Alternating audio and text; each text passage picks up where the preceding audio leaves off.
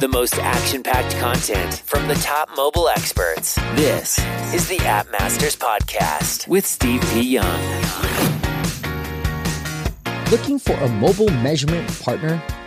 Or like the cool kids like to say, an MMP? Well, we've got you covered with our partner, airbridge.io. Experience an unparalleled, accurate, and unified view of your mobile marketing performance, even in today's dynamic landscape shaped by privacy changes. What's more, Airbridge has recently launched MMM Studio, setting a new standard as the only MMP offering a self service marketing mix modeling solution. Say goodbye to guesswork and hello to data insights. Learn more by going to their website, airbridge.io. That once again is airbridge.io.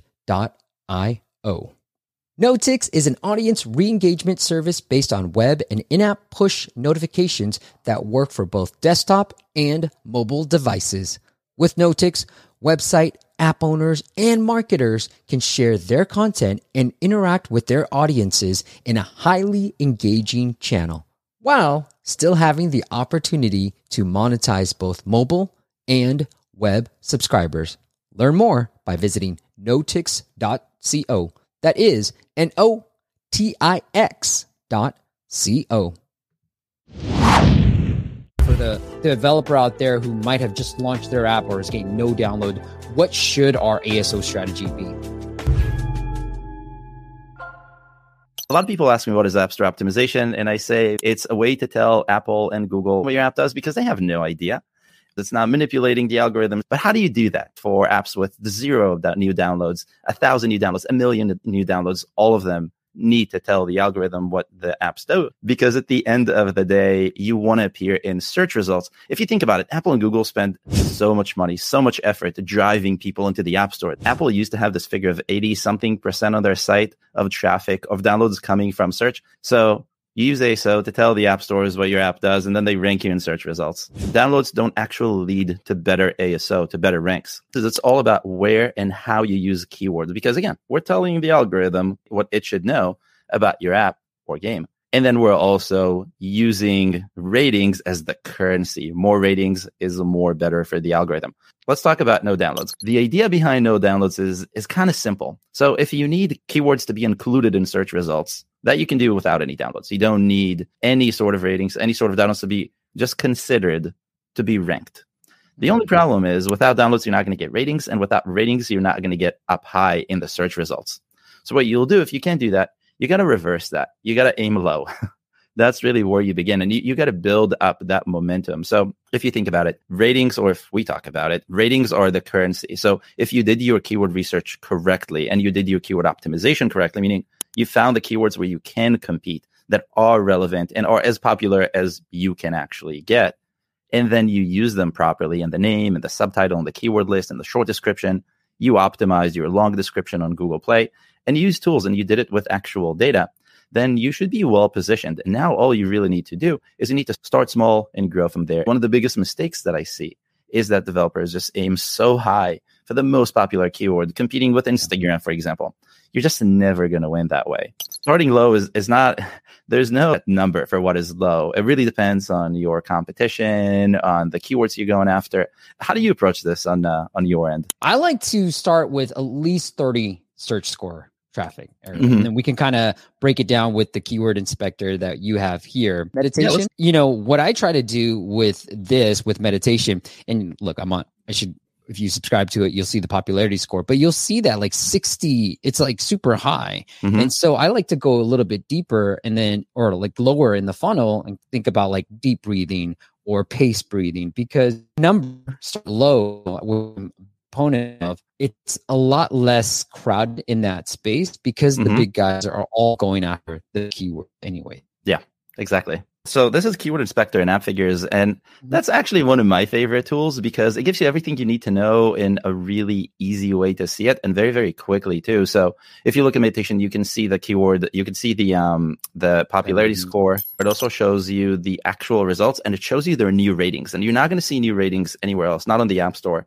or really anywhere else Mm. because the most important thing for Apple in this example is to show you the overall ratings. A million ratings is great, but the ASO for ASO purposes, the algorithm actually looks at the last 30ish days. So you're not going to see that on the App Store. They have no incentive to show you that, but you need to see that. And that's where you see in Keyword Inspector. So I use it all the time for my keyword teardowns and really for everything else. When you said low still, like was there anything else we should be focused on if we have no downloads? Is it just should we try to run some Apple search ads or should we do anything else beyond like going after these low competitions? We have it in our title and subtitle, but what else should we be doing, Ariel? There's more that you can do on the organic side, but yes to App Store Optimi- to Apple search ads, and I saw that in the chat as well. So let's talk about what it means to find keyword opportunities. The way I see them, at least, are keywords that are the algorithm decided to to rank some apps that don't have the keywords in their name because they probably there aren't that many apps that target that keyword.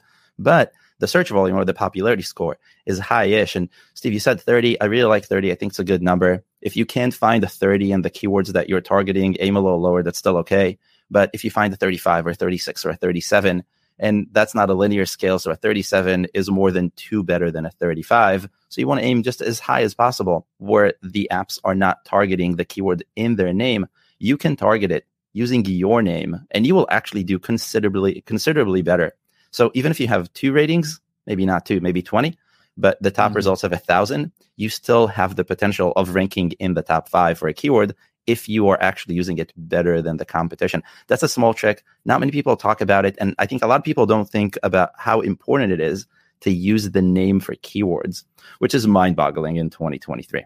I just wanted to give an example, like deep breathing as the example. I don't think it has that much traffic, okay? But I'm just using it as an example. So you're saying like deep breathing as an example, you can see the top five results are not using deep breathing. So this gives us an opportunity if this was a small keyword we want to go after, to go after that keyword and use it in our app title. The idea is you find a keyword that someone else decided is not important enough for them, but it's still getting a ton of searches. BBC actually, they were on my live show a few, maybe a year ago or so, and they were telling me mm-hmm. how they found a keyword that their competitors were using that they weren't using, but not because they couldn't, not because it was too popular or anything like that. It's because they just didn't think about it like a twist on a thing that their app does. I think it was a game.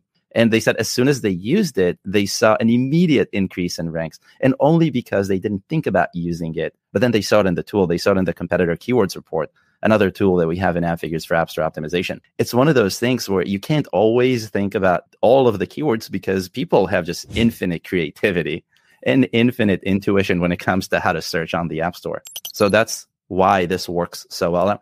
There aren't that many keyword opportunities. So it's possible that for your niche, if you're doing something very specific, you won't find them. Hmm. But I've been able to find keyword opportunities almost in every type of app that I've I've looked at or helped or worked with over the last few years. And I write about it all on Keyword Teardown. So it's definitely possible. Where do you like to go? So you, I know you said your keyword inspector is one of your favorite tool. I'm Yeah. unlocked now.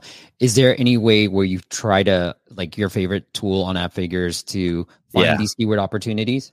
So let me show you. Uh, what Yeah, do we got? Let's uh, let's go back to meditation. Okay. The keyword meditation in Keyword Inspector, and then that highlights it in the list, so you can see which apps are using which words. It's actually really cool. You can see the competitiveness is really high. I like you're like, don't even go for it. Yeah, exactly. I mean, it's meditation. Apple made an app for almost this. They made an app for journaling, which I think is very close to what this is going to be. So yeah. Right. So now on the right hand side, you'll see uh, view in, and then if you or compare in just above the table on the right hand side. Oh, compare to yep. Yeah. And then go into keyword into competitor keywords.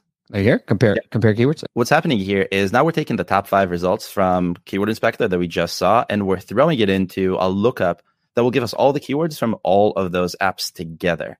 And what we Mm. can do here, there we go, is here I like to find keyword gaps. So imagine if I'm one of the apps in this list, and if I'm not, I can add my app very quickly. That what we just did was a shortcut. Right. I can now find all the keywords that my competitors are ranking in that I'm not ranking in. And so if it's possible that maybe a competitor came up with a much they just did a lot of research and found a clever novel way to find their app.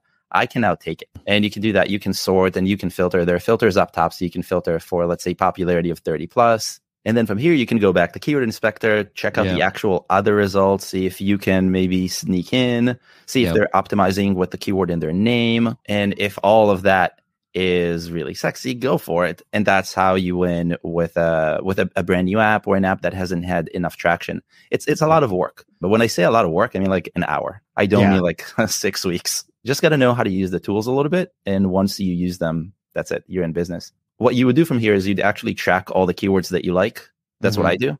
That's yeah, my process. Mm-hmm. And that would put them into the keyword performance report. And then you can see all the trends, especially if your app is ranked for them and then after that, you can optimize for it, meaning put it in the name, hopefully the name, or if you need to, the subtitle and the keyword list, push out that update. And then those trends will update. And hopefully you're doing a good job and just through the roof. And you'll get an email when that stuff happens. I like it. I know past guests of mine, Rooted, Ania was talking about how she went after Panic Attack and she ranks really well for Panic Attack. And she said, look, it was that same strategy we talked about. Hey, going after a smaller keyword, but that's less difficult. Only 136 apps show up for it, but it's mm-hmm. very targeted. And what I found, Ariel, too, is, you know, obviously meditation, mindfulness, all around the panic attack. But if somebody's having a panic attack, they're very likely to subscribe anyways. Mm-hmm. So the deeper down yeah. the funnel that you go from a keyword perspective, we started with meditation, but panic attack is in here the lower you go, the smaller the keyword, the more the higher the intent as well. Yeah. And I think it's a great starting point for beginning developers. Yeah, absolutely. Do you think that just keyword optimization alone is enough these days? Yes and no and maybe. So the the yes is I think if you take the time and you actually do it and you're you have realistic expectations, you don't expect overnight to be a success, um, and you give it you know a few weeks, a few months, then you will do okay but it also isn't. And that's where it's critical to understand who your audience is. What do they want? How many other competitors do you have in that space? Are they well known? Are they not? Are they nameless? And it's just a matter of whoever shows up in search results, or are they very existing, very known, popular brands? And all those make it a little bit more difficult because if you're competing with a game, for example, there are a lot of games that are brandless. So the first one that comes up in search results, uh, Solitaire, for example, Mm-hmm. You'll pick the first one. They all kind of look the same. They have the same colors for the icon.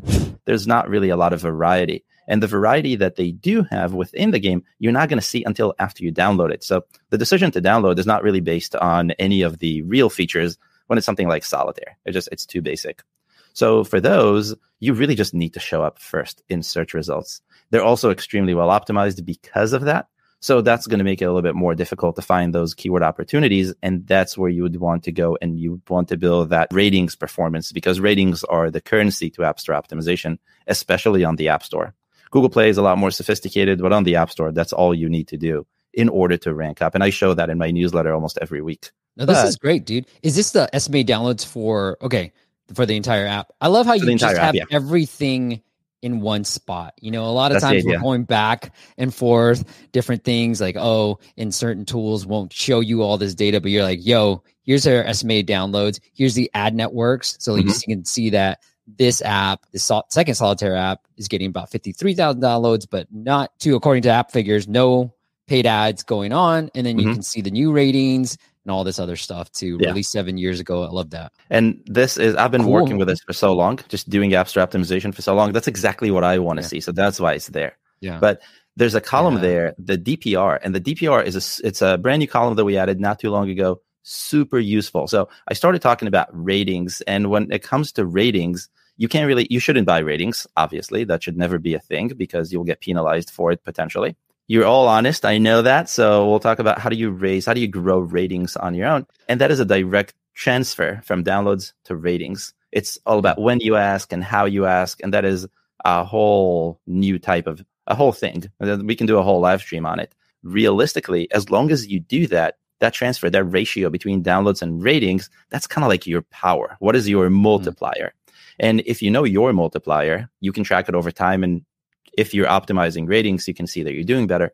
But putting that aside, if you're comparing yourself to competitors, you can tell what one download will mean for you versus one download will mean for them.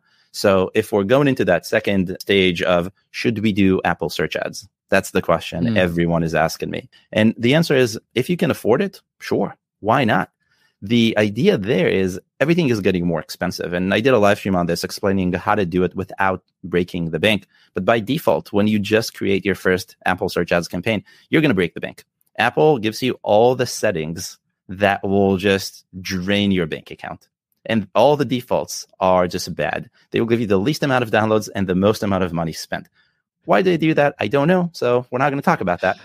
But um, realistically, they do give you all the options, all the all the knobs and, uh, and and things you can tweak in order to fix that. So if you do that and you do that well, and you spend time optimizing for getting those ratings, that will mm. give you an improvement when it comes to App Store optimization. Next. Tired of overpaying for App Store optimization? Get unlimited ASO and app marketing support to increase your keyword rankings, downloads, and more importantly, your revenue. Learn more at asomasters.com. Thanks for listening to the App Masters podcast. For show notes and amazing app marketing content, check out appmasters.co.